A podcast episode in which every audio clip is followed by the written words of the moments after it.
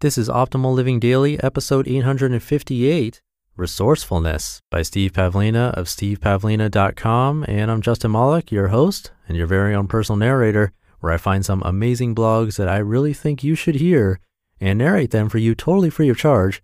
Just hit subscribe in your favorite podcast app. And by the way, this is always with permission from the authors or websites, today's being Steve Pavlina. So let's get right to it as we optimize your life.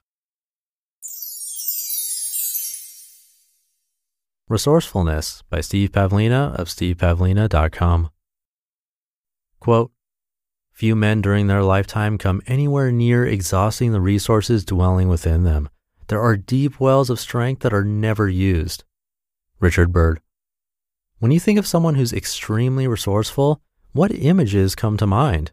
Do you think of someone who's wealthy, well connected, and in control of significant assets?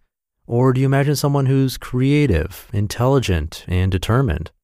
When I think of resourcefulness, I picture someone like Les Stroud, the guy who lived in the Canadian wilderness with his wife for a year, built an off grid house powered by the sun and wind, and stars in the show Survivorman.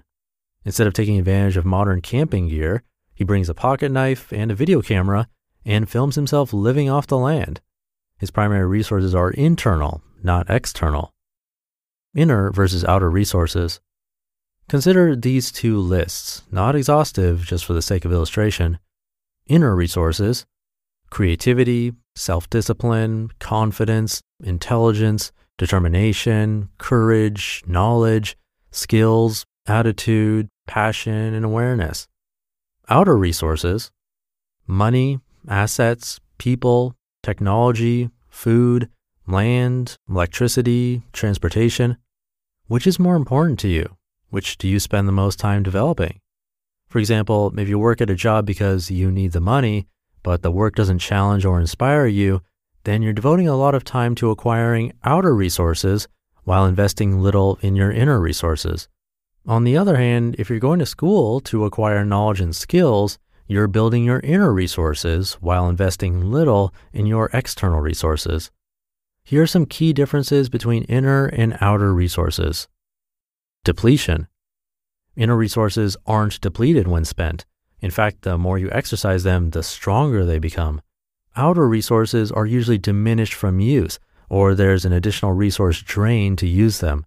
For example, to use technology, you need electricity, which you can pay for with money, and the value of the technology depreciates while you use it, eventually becoming obsolete. Conversion. It's easier to use inner resources to create outer resources than vice versa. If you're very disciplined, you can earn plenty of money, but if you're rich, you can't readily buy a more disciplined mind. Security. Inner resources are more secure than outer resources. It's more likely you'll lose your money than your knowledge. Outer resources are subject to greater risk of loss.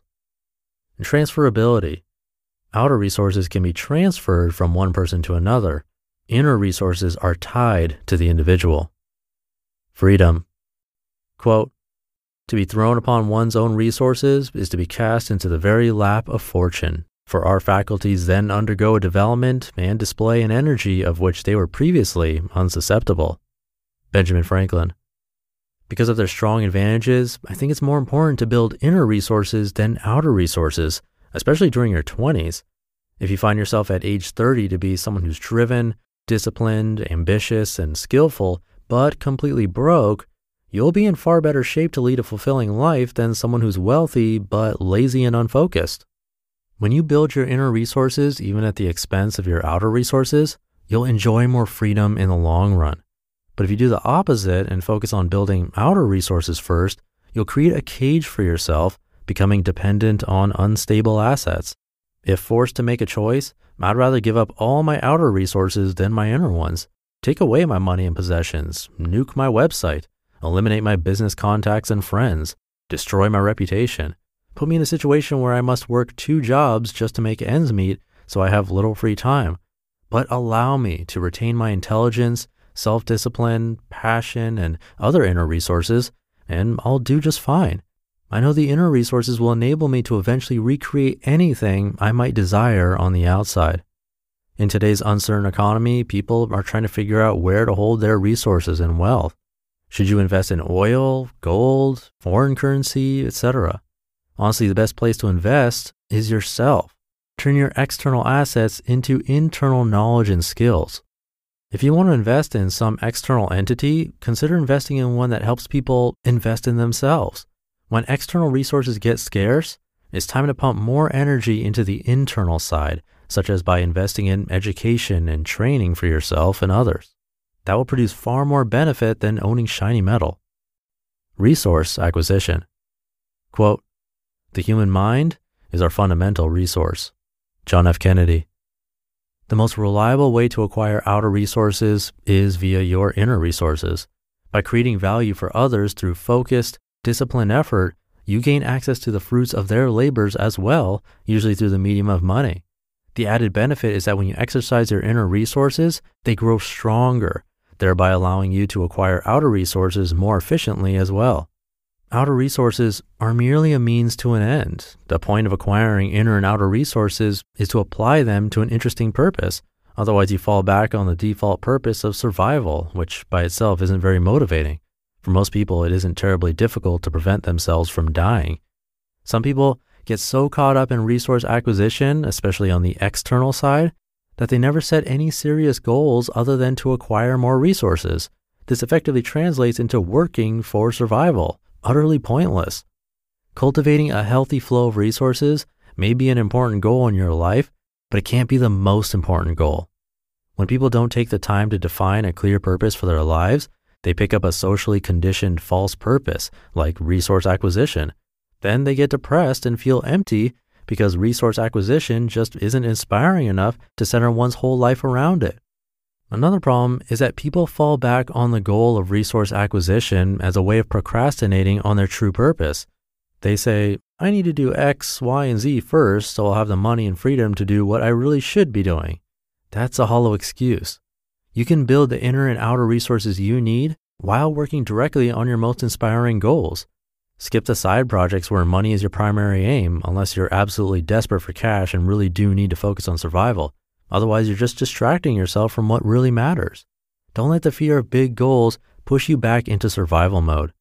If there's some grand mission you'd finally tackle if only you had a few billion dollars, you should be pursuing that mission now. Not having a billion dollars is just an excuse. Chances are that someone else is doing something similar while completely broke. If you were more resourceful, could you get started right now? Certainly you could. Stick with the path that has a heart, even if it scares you. You'll acquire the resources you need along the way, whether they be internal or external. But don't make the mistake of thinking that resource acquisition is the point of life. You just listened to the post titled Resourcefulness by Steve Pavlina of stevepavlina.com. I'll keep this ending nice and short, but don't forget we have four other shows where we narrate blogs for you. Just search for Optimal Living Daily in pretty much any podcast app to find them. Have a great rest of your day, and I'll see you tomorrow where your optimal life awaits. Hey, this is Dan from the Optimal Finance Daily podcast, which is a lot like this show, except more focused on personal finance. Justin handpicks the best posts he can find from blogs and authors like Ramit Sethi, Mr. Money Mustache, and more, and I read them to you five days a week. So if you enjoy this podcast, come on over and subscribe to Optimal Finance Daily too. And together, we'll optimize your financial life. You've been listening to Optimal Living Daily. Be sure to hit the subscribe button to stay up to date on each new episode and head to oldpodcast.com. That's O L D podcast.com for a free gift as well as more actionable tips and resources to help you maximize your potential. Thanks for joining us, and remember, your optimal life awaits.